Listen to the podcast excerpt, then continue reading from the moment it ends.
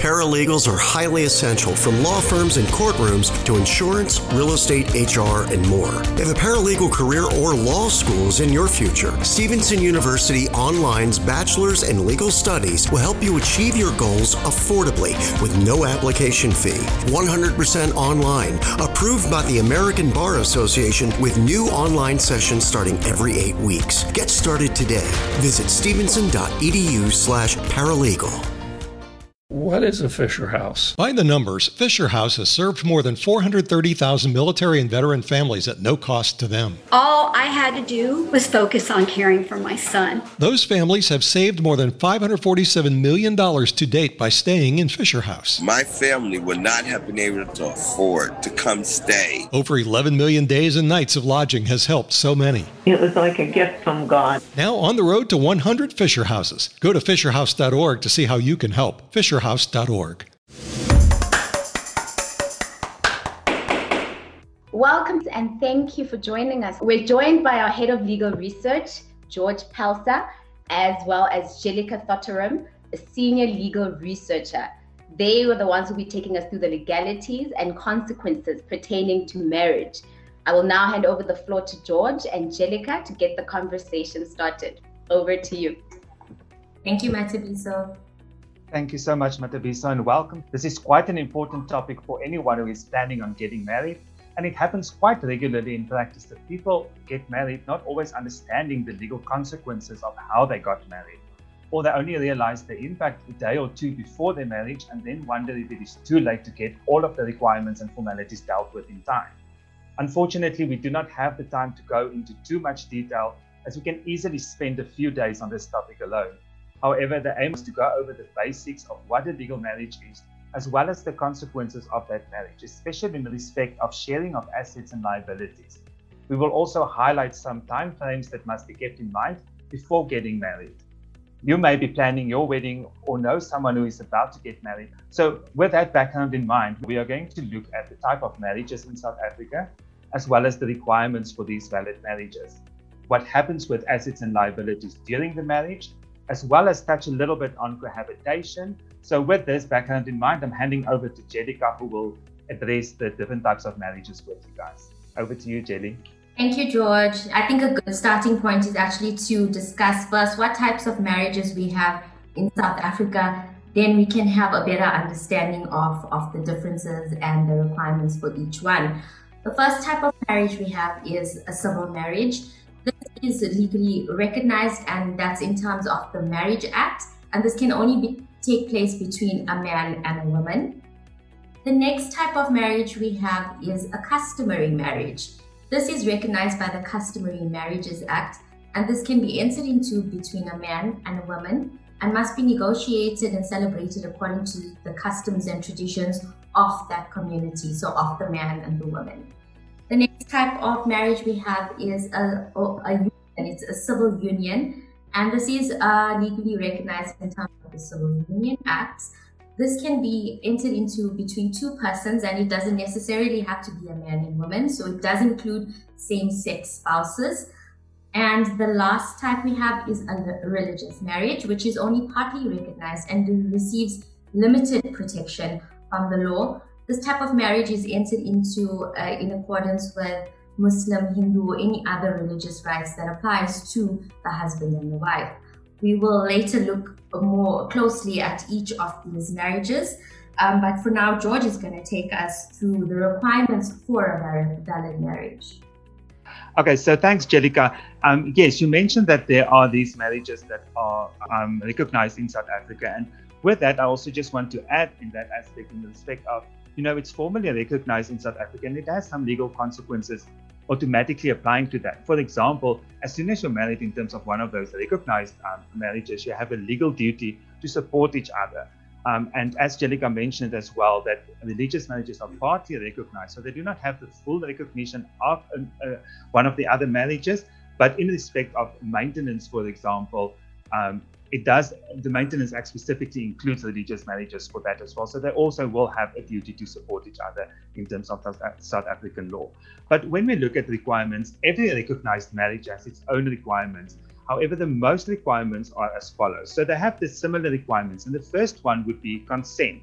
So when we look at consent, both parties to this marriage must be able to consent to this marriage, to agree to this marriage, so that they enter into this marriage willingly and freely. Um, for example, if you have someone who uh, suffers from dementia or Alzheimer's and they don't have that mental capacity to actually agree to this marriage, that marriage will not be valid due to the fact that there were not consent from both of the parties.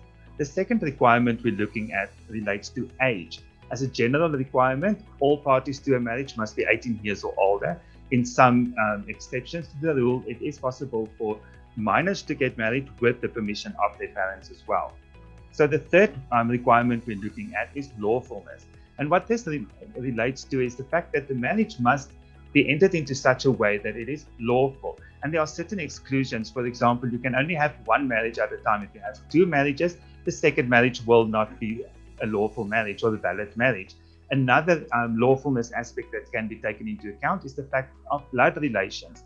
And the various legislation deals with it in respect of a certain um, relation, uh, relations that are not allowed to get married to each other. For example, a brother and a sister. The fourth um, requirement we're going to look at is formalities.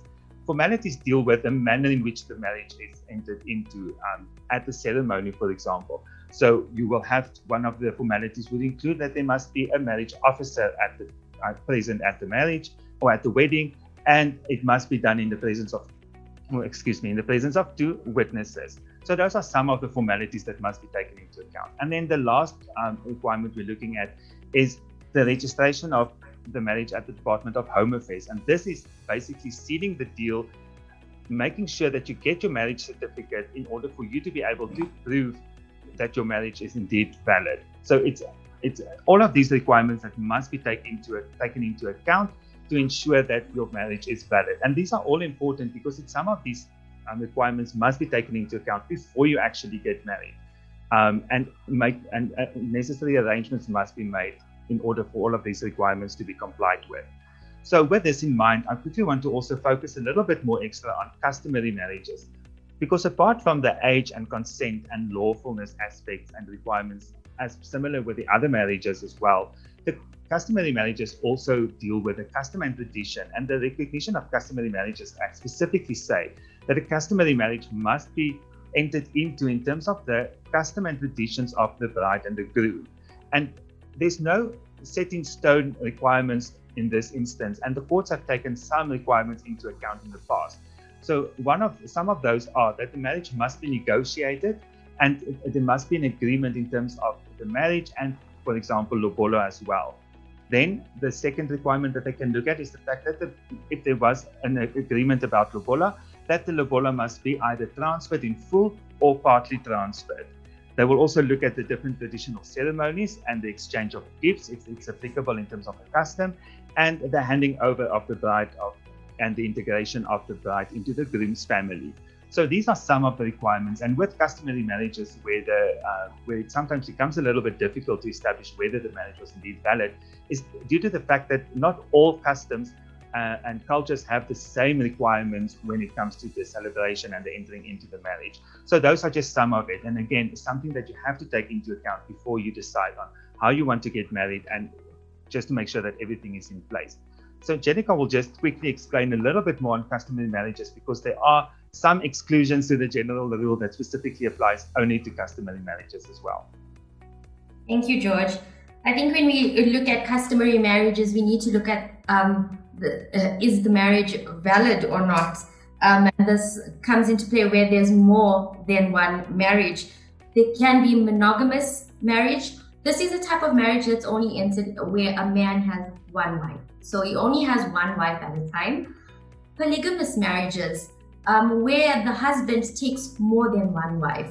Um, for this to be valid, there has to be an application made to the High Court. So the man is already in one marriage and he wants to take a second wife. He will have to make an application to the High Court, and there must be a written contract stating how the property of the marriage uh, or marriages will be regulated. And then we have the registration of the marriage, which must be done within three months after its conclusion. Um, reg- registration will serve as, as proof that the marriage did actually take place. However, uh, if you do not register your marriage, this does not invalidate it. However, to avoid avoid further disputes, especially where there are more than one marriages or marriage, um, it is advisable that the marriages are registered.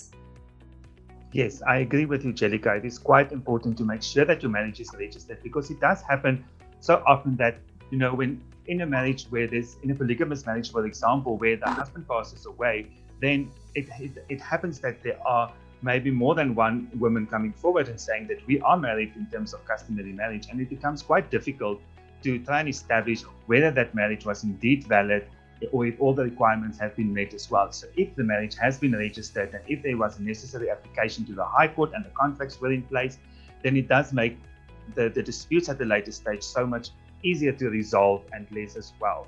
So with that in mind, um, and as Jellica said, that it is not necessary for the marriage to be registered because the um, legislation says that without registration, it does not invalidate the marriage. The marriage still remains valid. But it is important to register it. And we're quickly going to look at how to register the customary marriage. And it touches on Yolandi's question that she just asked us now, where do you register the marriage? And we're going to look at that quickly now. So with the um, customary marriages, if you want to register, this is the procedure that you can follow. Both of the spouses can go to the Department of Home Affairs. Um, that will be the first step. And then at when, what you have to do is you have to complete a form known as the BI 1699 form and then you will have to take the spouses will have to take copies of their identity identity documents as well as if there was an agreement regarding lobola to take that agreement with them as well. Then there must be one witness each on the bride's and the groom's family because as you remember we said that part of the formalities of a valid marriage is that it must be in the presence of two witnesses and then you can also take family representatives with you to home affairs to establish whether this marriage was indeed valid or not before they issue you with a marriage certificate. So there might be some of you actually who has a customary marriage but may not have registered it yet, or you know someone who's, who, who has not registered it yet. It is still possible. It doesn't invalidate the marriage without the registration, but it is quite important because that marriage certificate is your proof to actually show that this marriage is valid and was entered into. So with that, I just have we have a few examples to discuss. Hmm. The first example is so John and Mary got married in 2000. This was a civil marriage. But then John also married Thabiso in 2010, and this was a customary marriage. Are these marriages valid, or is one of them valid? So, as I said in the beginning, with the, one of the requirements being lawfulness, you can only have one marriage at a time. So you, you cannot enter into a second marriage if there's another marriage in place, except for the exclusion of polygamous marriages in customary law. But in this example, when we look at this, John was married in terms of a civil marriage with Mary. So that was a valid marriage. It was entered into in 2000. Every marriage after that would be invalid because there's already a valid marriage in place unless he in the meantime divorced from Mary and that marriage is not in place anymore or she passed away for example. So in this example, Angelica, to answer you, the only valid marriage in this example will be the one with John between John and Mary entered into 2000 as the first marriage in place. Okay, George, but what if John married Mary in 2000 and this was a customary marriage, and then after that in 2005 he married Nabiso, um, also another customary marriage, so two customary marriages. So this will be will be forming part of one of the examples of a polygamous marriage, for example. So as we saw that with the recognition of customary marriages, actually can have more than one customary marriage with two different partners, but there are certain requirements that must be taken into account. For example, as you said, the application to the High Court and the contract dealing with proprietary consequences. So, with that in mind, then we look at this example, and both of these marriages can be valid because they're both customary marriages and it is allowed in terms of customary law. So, both of these marriages are valid if John complied with all the regulations in, in, in that respect. Hey, George, what if John married Mary in 2000, a customary marriage? But then he, they also got married under in, under civil marriage in 2001. So to the same person, but a customary marriage and a civil marriage. So, with this example, I think what's important to note is that it's different from the previous examples. In the previous examples, there were two different wives in place. So, you know, it was two, two different partners. But in this case, John is marrying Mary again under a different marriage. So they first got married in terms of customary law, and then they entered into a civil marriage. And the Recognition of Customary Marriage Act does say that it is allowed in these instances where you marry the same partner. So in this instance, there will be one marriage between John and Mary. And the last example, George, John married Mary in 2000, a customary marriage. They did not register the marriage. And then he married Thabiso in 2005, and this was a civil marriage which marriage is valid or are both of them valid or invalid for that? So I think what's important here to note is that I think the, the trick here is the fact that the marriage was not registered. And the, what I want to highlight here is just again the fact that even though the marriage is not registered, it doesn't mean that the marriage was invalid. So in this example, if that initial customary marriage with Mary was done according to the customs and traditions and it complies with all the requirements under the Recognition of Customary Marriages Act, it will be considered as a valid marriage, whether it's registered or not, which means that was the first marriage. So the second marriage with Kaviso in 2005 will be an invalid marriage. Um, so the main rule here is you have to look at the first marriage first and whether that was a valid one. If it was indeed a valid one, all subsequent marriages after that will be invalid except for polygamous marriages. So, what we're going to go into a little bit, and you all might have heard about these terms in community, out of community, with accrual, without accrual. So, so Jenica will start us off with just explaining what are the different types of marriages that we can enter into in South Africa in respect of property. So, how, how are the assets and liabilities shared or distributed during the marriage? This will be regulated by the marital regime of the marriage. You can either be married in community of property or you can be married out of community of property. And with out of community of property, you can have either have the accrual system or not have the accrual system apply. But first, we're going to look at a marriage in community of property. And basically, this means what's mine is yours and what's yours is mine. So everything is shared. It's a it's a joint estate, basically. Um, all assets and liabilities are merged into one. That means whatever you had before the marriage, the spouses have before the marriage, all come and fall into the joint estate. There are a few exceptions that will apply. This includes bequests that are made in a will or property that is specifically excluded by maybe an antenuptial contract. And with community of property, um, consent also plays a very important part because certain transactions will require the consent of both spouses um, such as buying property or, or, or selling property, all marriages are basically in community of property. So this is the default position. If no antenuptial contract is entered into, um, the marriage is automatically in community of property. George, will you be able to take us through an example of a community of property? Yes, I will, Jellica. So I think what's important here to understand is that it's a joint estate. So you will be sharing in undivided shares everything that you own. And I always use this example as if one of the spouses buys a TV, then technically half of that TV is owned by the other spouse as well. So in my mind, you, you basically cut everything into half because that's how the marriage in community of property works. So you jointly own everything. And unfortunately, you, you are also jointly liable for the debts of each other. So when we look at a quick example, Mr. X and Mrs. X Mr. X has a million rand and Mrs. X has 500,000 rand. So when they get married, during the marriage, there will be one joint estate comprising all of that assets of 1.5 million.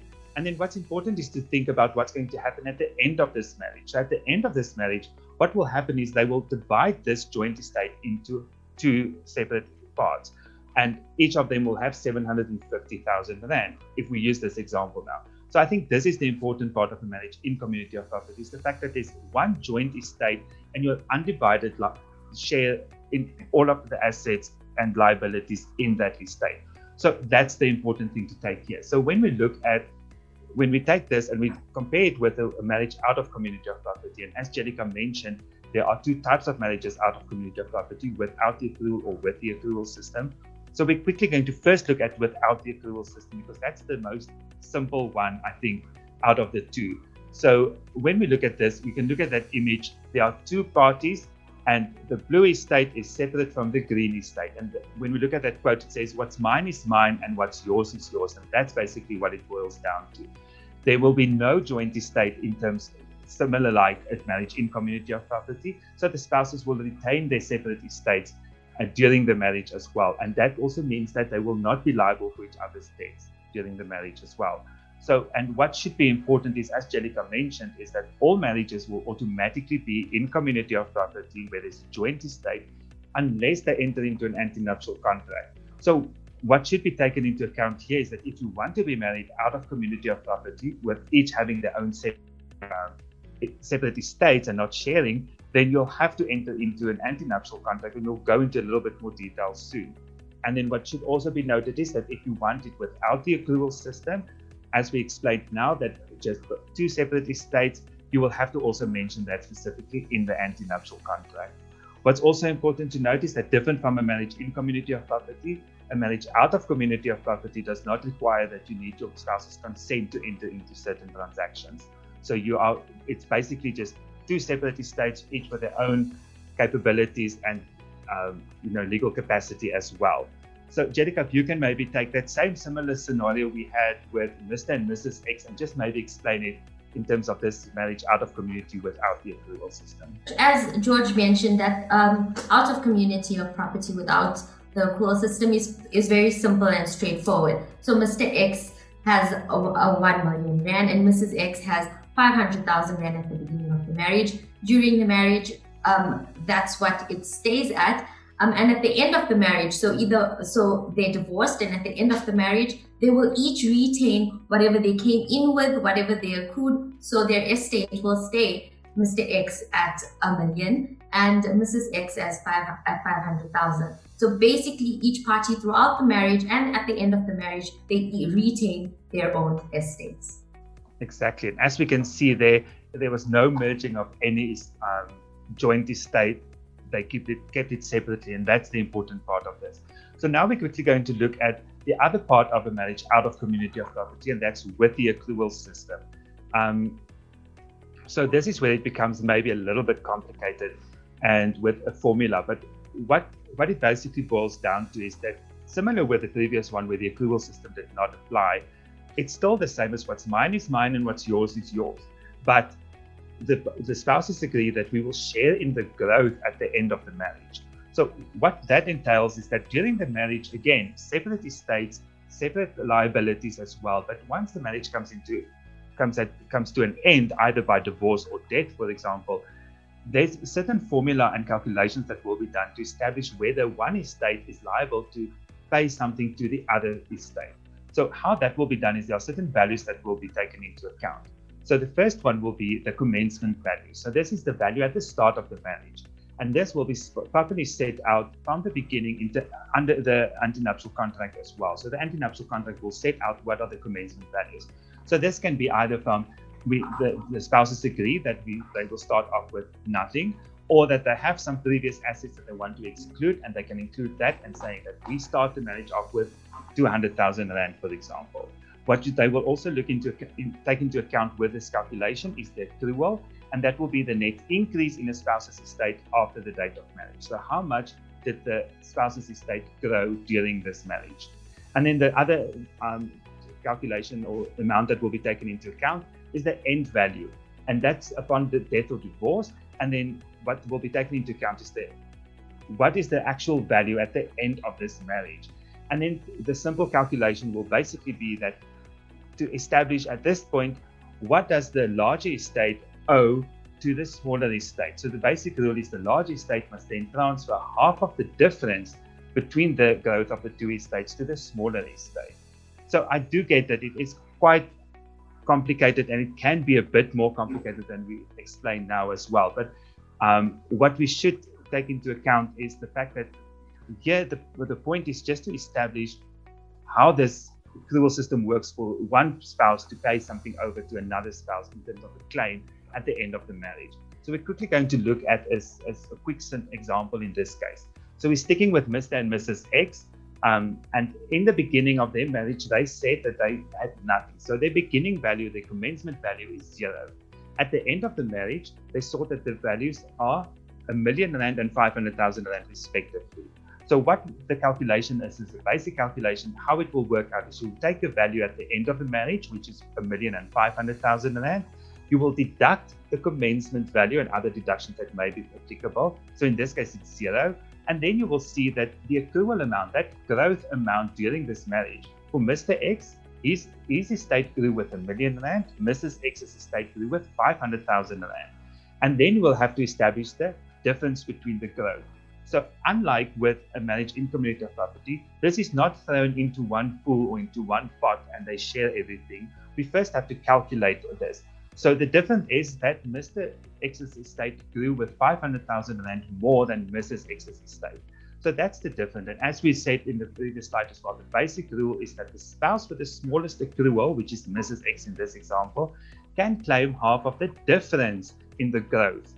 And the difference is 500,000 Rand, and half of that is 250,000 Rand, which means that at the end of this marriage, either by death or divorce, Mrs. X will have a claim against Mrs. Mr. X's estate for 250,000 Rand. So again, they don't share in anything. It's just that it's a claim at the end of the marriage for the smaller estate to get something on from the bigger estate. So when we look at this in the same manner as we did with the previous one. So we got Mr. X and Mrs. X in the beginning, zero, um, they had nothing in the marriage. As you can see, separate estate still. The blue estate is completely separate from the green estate. During the marriage, each of them grew their estates to a million and five hundred thousand rand, still separately with each other. And then at the end of the marriage, again, separately, separately from each other, but Mr. Mrs. X had that claim against Mr. X for 250,000 Rand, which will then be transferred from his million Rand, for example, which at the end puts them at the same position in equal footing. But again, unlike a marriage in community of property, they do not share anything. There's no shared estates, there's no joint estate, there's no share in liability as well. So that's where the difference is. It's still completely separate, each owning their own estates, being liable for their own liabilities, it's only at the end of the marriage that there's a claim that might be applicable. So this is indeed something that you have to consider before you um, enter into your marriage, because as we also said that with out of community of property, you have to enter into an antenuptial contract as one of the requirements for that. If not, then you are still married in community of property. So Jellica will just quickly touch a bit on the, some of the requirements that must be met with a marriage in community of property. Okay, um, for antenuptial contract, so the antenuptial contract must be in writing. Um, so the parties must reduce to writing what they've agreed on, the commencement values, um, must be entered into before the marriage is uh, concluded. As we mentioned um, before, if you don't enter into an antenuptial contract, the, the default position is the marriage is in community of property. So if you want an antenuptial contract to be concluded, it must be done before the marriage. It must be executed before a notary and two witnesses, and it must be lodged um, with the relevant deeds office within three months of its ex- execution. It must be registered. If it's not registered, then it will be of no force and effect against anyone who's not a party to the antenuptial contract. Yes, so it's important also, as Jellica mentioned, that this is must be in writing. So you have to physically sign a piece of paper. This cannot be done electronically. And I know in the past year, a lot of documents are, and a lot of contracts are signed electronically, which is possible in some instances. But when we deal with an antenuptial contract, it is important that it's a physical document that must be signed. You cannot sign it digitally. So just to quickly recap as well, and this is quite important because you, you cannot, if you decide a day before your marriage that you want to enter, be, be married under the um, as a marriage out of community of property. It might be difficult as you will not have maybe enough time to actually get all of this in place because what is required is you'll have to find a notary and two witnesses. This antenuptial contract must be drafted properly. You know, there's all of these factors that must be taken into account. So this is something that you have to think about well in advance um, before you can actually enter into this antenuptial contract and then get married validly because this must be done before you can get married. So I think with this in mind, um, I think one other aspect that's also important to look into is the fact that what if you now are married in community of property, but you, you then realize that, oh, we actually wanted to be married out of community of property or, or otherwise. Can you change your marital regime in this aspect? Okay, George, the simple answer is yes, you can change your marital regime. However, an application to the High Court must be um, made. And it's not as simple as just making an application and having the application granted. You have to pro- provide um, sufficient reasons, legitimate reasons as to why the uh, marital regime needs to be changed. So, a change of mind may not be sufficient enough for the court to grant your orders. You can't just say, no, we've decided that we want to retain our own assets. There has to be sufficient reasons um, provided to the court for the application to be granted. Another consideration will um, uh, that has to be done is notice must be given to all creditors. So if the parties intend on changing their marital regime, they have to notify all the creditors. And um, another factor that the court will look at is as is that prejudice, prejudice that the marital regime change of the marital regime may cause to other parties. Hmm. Thanks, Jellica. So, yes, as Jellica said, it is possible to change it, but it's quite a daunting application and can be a bit costly as well. So, this is why it is important to take all of this into account and decide on how you want to be married and make sure that everything is in place before you actually get married. Um, and with this in mind as well, and now we've quickly discussed the basis of marriages. But you know, something that happens quite often, Jellica, is that people do not always get married. They do stay together in a long-term relationship and which is known as cohabitation and then also assuming that you know they are considered to be married you know we, we constantly hear about this term as a common law marriage for example can you just quickly explain to us what is cohabitation Hey George, I think you're right. Lots of people have the misconception by just uh, thinking that by just living together in in a and being in a long-term relationship that you're automatically in a common law marriage, but this is actually incorrect. Um, basically, an unmarried couple living together in a long-term relationship, which resembles a marriage, is cohabitation, and it's not afforded the same protection um, in terms of the law as a marriage. There can be a cohabitation agreement between the parties and this cohabitation um, agreement is only enforceable between the parties, and they can set out things like um, should one party pay maintenance to the other party? Is there any joint property um, that is jointly owned? And who is responsible for what living expenses in the relationship? Now, this agreement is not um, uh, uh, it is, it's not necessary. It doesn't. You don't have to have one, but you may have one in um, a cohabitation relationship. And I think it's important to have such an agreement just to put everything in place because with unlike a marriage, there's no formal um, no formal liabilities or um, consequences that will apply to a cohabitation similar to a marriage, for example. So it is quite important to get that into place, and also just to note that this cohabitation agreement will only be applicable between the parties and not enforceable against third parties as well.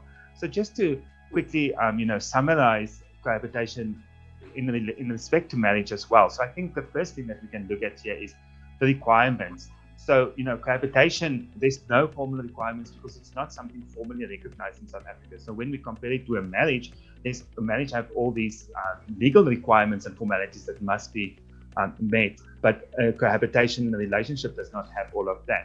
When we look at the legal consequences, as we mentioned earlier on that with a marriage, for example, some of the legal consequences are that there's a a reciprocal, reciprocal duty to support each other financially. But those automatic consequences that comes with a valid marriage does not always come with cohabitation. And you can regulate it to an extent in your cohabitation agreement, but it will not always be enforceable to third parties as well. So another thing just to mention here is, and I've seen some questions and we'll hopefully get to all of them later on, a lot of it about what should happen when somebody dies as well in respect of marriage. So, in respect of a marriage, and if you were part of the webinar that we hosted last year on during Wills Week, in, in, there's something called intestate succession. And in a marriage, if you die intestate without having a will, and your spouse is the only surviving um, person after you die, your spouse will inherit everything in, in terms of intestate succession. So that's why it's important to have a will. But with cohabitation, seeing as you do not have that formal recognition as a marriage and the protection, you, you can't expect that if you do not have a will and you pass away, that your partner will automatically inherit um, your estate. You will have to then, in, in respect of cohabitation, have a separate will, and this can also not be dealt with in the cohabitation agreement. When we deal with property management, as we saw now that with a marriage, we have in community of property, out of community of property, of how the property will be dealt with. But with cohabitation, there's also none of these automatic consequences. At most, you can consider a cohabitation relationship to be similar to a marriage out of community of property, which means that during this cohabitation relationship, both parties will have their own separate estates, will not share in any liabilities. And then when we deal with legal termination, um, just to compare the two as well, with marriage, you know, in terms of the various legislation, a marriage must be terminated through divorce if it's not terminated through death. And with cohabitation, there's no such formal termination requirements, and you know you can just break up, and there's no consequences of that, which and no protection again under the law as well. So, Jerica, I don't know if you maybe want to add anything in this respect. No, just George, that it seems simple enough to be in a cohabitation. However, obviously, it's clear that it's simple, but however, you're not offered the same protection from the law as with a marriage. Yes, thanks, Jellica. And I think Matabiso will join us asking these questions over to you, Matabiso. Hi, thank you, George and Jellica. Thank you so much. Um, so the first question, if I'm married in community of property without accrual and I pass away without a will, Will the spouse be allowed to claim her share, and is it possible to exclude it other than having a will in place? Um, I think with that one, Matabiso, it's important to note that with out of community of property and you do not have a will, we must remember that with intestate succession, they, they, they look at just that you are married. They don't always look necessarily at how you are married. If you are married in community of property and you pass away, what will happen is that you are only allowed to distribute your half share of the joint estate. So if you have a will, whatever you put in your will, it will be only your half share that you can put in your will for. If you die intestate, which means you do not have a, a will in place, what will then happen is each spouse will then each get their half share of the, of the joint estate before they will be looking at distributing the deceased estate accordingly. So that's in respect of in community of property. Out of community of property, as we said, you have your separate estates. You don't have to think about the joint estate. And just to get back to the on, the question now is that with that in place is with intestate succession, they look at whether there is a surviving spouse. So if there's only one surviving spouse and you are married out of community of property, that surviving spouse will still inherit in terms of the intestate succession. So if you do not want your spouse to inherit for some other reason, you will have to make sure that you do have a will. And just in that case as well, you, you, you have to specifically say who must inherit. You can't just have one will that says, if I, if Jellica and I were married and out of community of property and I don't want Jellica to inherit anything, I can't just go in my will and say, I don't want Jellica to inherit and leave it at that because they're going to struggle with distributing my estate because who do I want my stuff to go through? Because there's no instruction. So the main purpose of a will is to, to put out to state out who must inherit your stuff. So I don't have to specifically exclude Jellica as my wife. I can just include Matabiso, for example, and say, when I pass away, Matabiso must inherit my entire estate. So Jellica will then inherit nothing because I have a will which says Matabiso must inherit everything. I hope that answers it a little bit. Makes it a bit clearer. Okay, so uh, the next question if I'm married in terms of customary law, but it's not registered at Home Affairs, do I need to get an, uh, a divorce decree if we decide to separate? And if it's necessary, do I just mention it in the summons or do I first need to apply to the High Court to get the marriage recognized? So we're married in terms of customary law and, and we want to get separated. Do we need a divorce decree or do we first, hmm. uh, do we need a, a divorce decree? And then do we just mention it as summons or do we first apply to the High Court to get the marriage recognized? So, as we said earlier on, that the failure to register a marriage does not invalidate that customary marriage. So, that marriage, customary marriage, will be a valid marriage. And as the Customer Recognition of Customary Marriages Act does say that for this marriage to be end, it must be done in, in, terms of the Divorce Act, and the formal divorce must be done. So you don't have to first recognize that marriage for it to, to go through a divorce, um, but it might might be possible that some of the other one of the spouses will come and say, but this marriage was never valid, and then you'll have to go through the process of proving that this marriage was valid. Whereas this would not have been an, a big of an issue if you registered it way before um, you know, or just after the marriage was entered into. Any other questions that we haven't addressed yet, Matavis? Uh, there was one about uh, lobola. What so what happens if lobola is not paid in full? Is there a valid marriage that then comes into being? Because uh, you know, I mean, a lot of families uh, they'll decide to set the lobola amount uh, at say 40k, and then only mm. 15k of it gets paid. So then, you know, then they, and then later on, you know, then they have the celebration and all of that but the lobola is not paid in full. What happens then? Yes. I think this is it's quite a common question. It happens quite a lot. Mm-hmm. Um, so I think, yeah. So it's one I see a lot of jokes always on social media where where they say attorneys always start their answers with it depends. So don't don't kill me now, but I'm going to start the answer with it depends. Um, so it depends on the different cultures as well. So for some cultures, you know, lobola is not considered to be one of the main requirements for a valid marriage. Um, or that it, during while they went into the negotiations, they might have said that you know whether the lobola was paid in full or not will not actually impact the validity of the marriage in terms of the customs and traditions.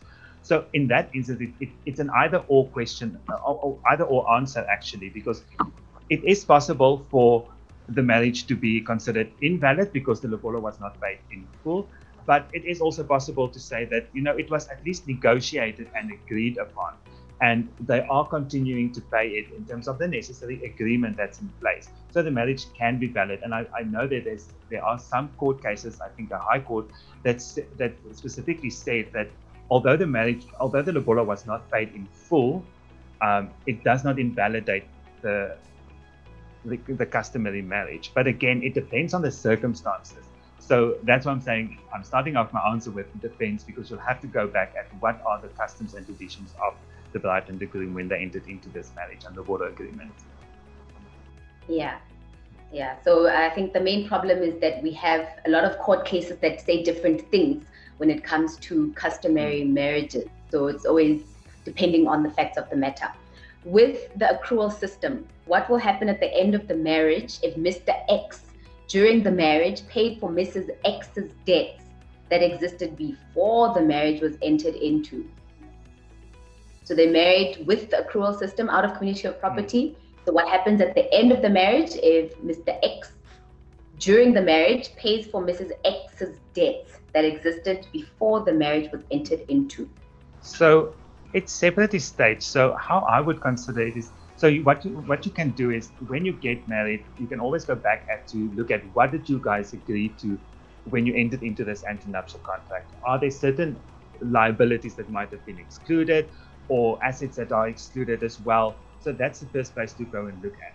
But one thing that you can take into account in this aspect as well is that now Mr. X paid this debt out of his own accord. There was no duty on him to pay this. So it can be considered as a gift um, and in some instances, some gifts can be deducted and some cannot. So it's all quite complicated. As I said, the example we went into now is quite basic. So um, what I will do, Lubo, is I'll just go into a little bit more detail after this webinar, and I'll get back to you with a more detailed answer. But there, it is possible um, in, in some instances to maybe claim back those gifts as well.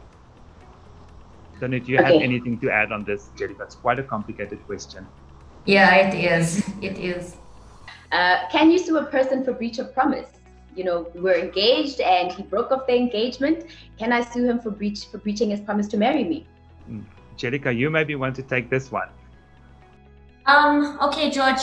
Yeah, basically the simple answer is in the past you could sue for breach of promise um, because of hurt feelings, etc. But now um, you can't really sue for breach of promise. However, if the engagement is broken off and, and one of the parties decide to break off the, the engagement or cancel the wedding, the other party can or may claim for things that of costs that um, she or he may have incurred in planning of the wedding. Maybe they booked a hall or they booked caterers. But then again, it does depend on what was agreed to between the uh, between the parties. So you can't really sue for hurt feelings because the engagement was broken off, but you can sue for for costs, um, and it will depend on what was agreed to between the parties. That's a good answer, Jellica. I think that's it then, um, Matabis. Thank you. Goodbye to everyone.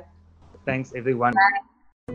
It takes years to build a business that sustains a family and is worth passing on. At Sandy Spring Bank, we work closely with clients to provide the financing, cash management, and deposit products necessary to grow a business.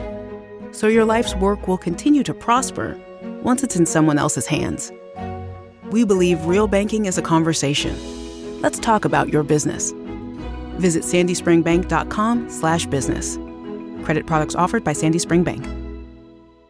Privacy policy and terms and conditions posted at textplan.us. Texting enrolls for recurring automated text marketing messages. Message and data rates may apply. Reply stop to opt out. The pandemic has been hard on all our kids. New studies show more than one in three children who started school in the pandemic now need intensive reading help. That's right. Millions of kids in kindergarten through third grade in the United States cannot read at grade level. Here's the good news. Your child can be reading in just 30 days, guaranteed, with Hooked on Phonics. Even if your child has been struggling, Hooked on Phonics will teach your child to read in just 30 days, guaranteed. And right now, you can get started for just $1. Text the word grade to 323232 right now. Hooked on Phonics is highly effective and incredibly fun, and everything can be done right from home and in less than 20 minutes a day for more than 30 years. Hooked on Phonics has been the proven learn to read program that kids love to use. Text grade to 323232 and teach your child to read in just 30 days, guaranteed. Text grade to 323232 right now and get started for just $1. Text grade to 323232 now. Text grade to 323232.